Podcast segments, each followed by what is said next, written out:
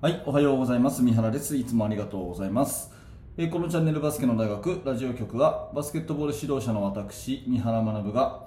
バスケットボールの話をしたり、えーコーチングの話をしたりして、一日一つあなたのお役に立つお話をお届けしている番組です。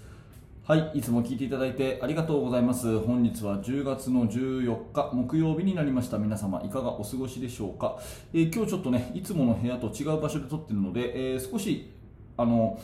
音がいつもと違ってもですねご容赦いただきたいと思います。はい、えー今日のテーマはですねアメリカの高校で面白い新ルールがあるよというお話なんですけれども、えー昨日ツイッターを見ていたらあなるほどな面白いなと思った、えールールがあったので今日はその話をしたいと思います。でそのルールは何かっていうとですね、えーインディアナ州の高校で新しいルールということで、えー前半で35点差以上ついた試合は後半のゲームクロックを流すと。止めないということですね。もう一回言います。前半で35点差。以上ついた試合は後半はゲームクロックを止めないと。流すということなんですよね。まあ要するに点数差がすごいぶっちぎりでついちゃった場合は、まあ、後半うん例えばあ外にボールが出ようがファールがあろうがですね、まあ、タイムアウトは止めるらしいんですけど基本的にもう時間流しちゃうと。もう勝負ありだから、えー早く終わらせちゃうっていうそういうことですよね。なんかうん多分ね、えー日本でこれが導入されるあのツイッターではですね日本でもこれは導入すべきだって書いてあって多分私の個人的な感想では日本では導入されないと思うんですね。やっぱり国際ルールにのっとって、えーまあ、真面目にやるというのが今までのずっと流れですので、まあ、おそらくうんなんかローカルルールが入るってことはまずないと思うんですけど、まあ、でも発想としてはまあ分かりますよね。えーでちょっと話は変わるんですがあの私自身アメリカに何度も行ったことがあるんですけれども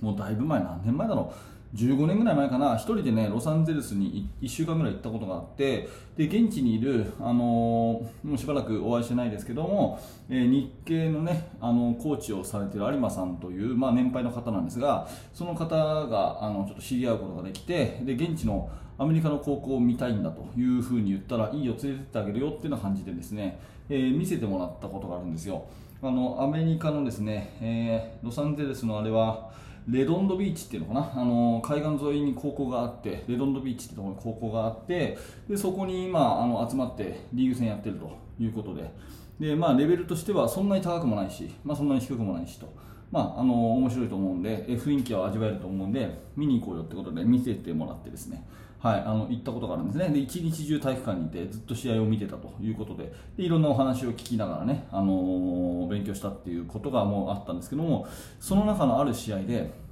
うんえーふと見るとですねあのフリースロー打ってるのに時計流れてるんですよ。で流れてて、えー外にボールが出てバイオレーションでトラベリングとかで審判笛吹いてもずっと時計流れてるんですよ。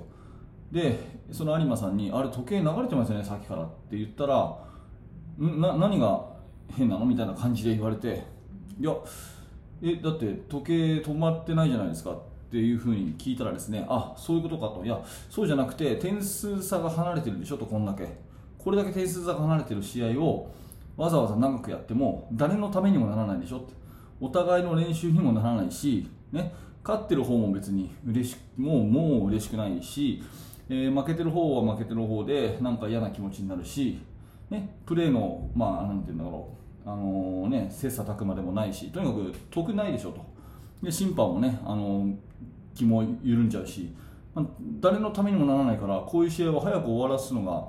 まあ普通ですよみたいなことを言われて、まあ、それがルール化されてるんじゃなくてなんか暗黙の了解みたいな感じだったらしいんですね。当時あのその時は、うん、ただなんかそれを聞いていかにも、まあ、日本にはない感覚っていうかあ面白いなってことでね強烈に覚えてるんですよ。もう時間流しちゃうんですよ、うん、でそれがまああのー多分いろんなところであってこのツイッターで見かけたインディアナ州のこれは、まあ、ちゃんとルール化しましょうと。いうようなことだと思うんです、うん、ただ僕がねえーちょっとここから話の後半なんですけれどもここで思うのはやっぱりそういう試合を作る仕組み自体が結局のところ良くないよねって話をしていて、えーこの前もお話をしたんですけど、まあ、トーナメント戦ばっかりやってるとやっぱりこういうぶっちぎりの試合ぶっちぎられる試合みたいなのが多くて良くないから絶対リーグ戦にすべきだよねっていう話をしよく私はすると思うんですけどまさにそれでうんトーナメント出ましたと、ね、何ヶ月ぶりに試合があります、ね、コロナが明けてやっと大会が出れますと、ね、で今月から試合とか今週試合とかっていう人もいると思うんですよ。でリーグ戦だったら、まあ、負けても次があるし大体同じぐらいのレベルのリーグになってると思うんで大体こう接戦が多くなることが予想できると。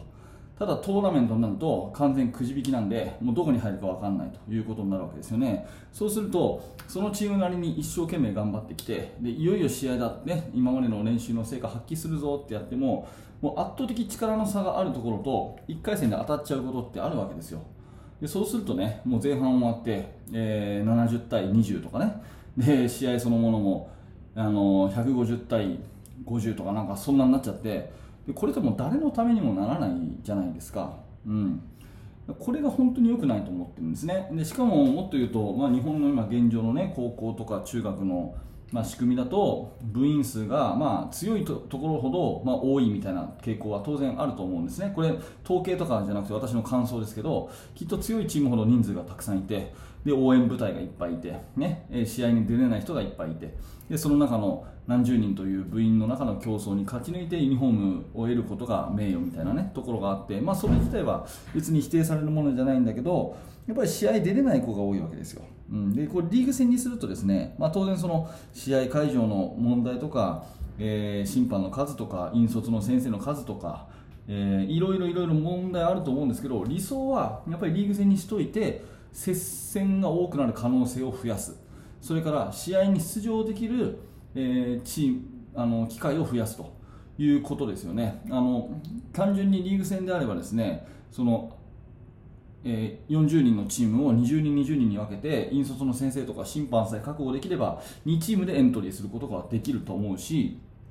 まあ、リーグ戦であれば勝っても負けてもっていう部分が当然あるので、まあ、当然勝ち負けあるんですけど負けてしまったらもう負けてしまったで割り切って次への準備っていうことでいろんなメンバー試したりとかそういうこともできるわけですよね。だけどトーナメントだと負けちゃうと終わりということででそれがその次につながるような負けだったらいいんだけどなんかやっぱ俺たちってダメだよねみたいなそういう感想しか残らないような、まあ、大敗を喫するような試合もあるわけじゃないですか。でそれはくじ引きによって決まると、まあ、非常にこれは違和感があるところだと思うんですね。なのでちょっと話は、えー、だいぶ飛びましたけれども、まあ、今日の話をまとめるとねうん、試合、アメリカの高校では35点差以上の前半がついた場合は後半は試合をもう流しちゃいましょうと。これは誰のためにもならないのねっていうのが正式ルールになった州があると、まあ、これはなるほど面白いなということなんですね。えただ私が根底から思うのはそういうね前半で35点差もついちゃうような試合になるような大会の仕組みをなるべく減らすのが理想だよねってそういうお話です。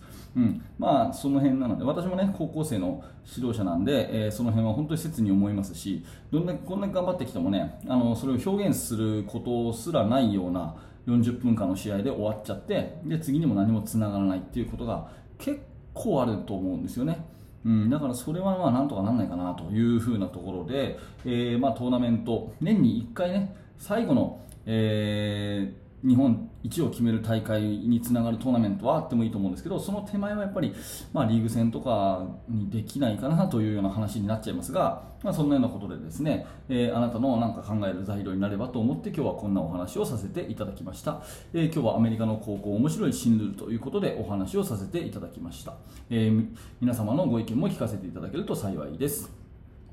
はい、ありがとうございました。えー、このチャンネルはいつもこういった感じで、えー、バスケットボールのお話を毎朝楽しくさせていただいております。面白かった、興味が持てたという方は、ぜひチャンネル登録、並びにポッドキャストのフォローをよろしくお願いします。えー、そしてもしあなたがバスケットボールの指導者の方であれば、ぜひメルマガの登録をお願いします。えチーム作りについて、いろいろと、え有益なコンテンツをお渡ししますので、えもちろん無料でメールアドレスだけで登録できますので、ぜひリンクから覗いてみてください。はい、え最後までありがとうございました。三原学でした。それではまた。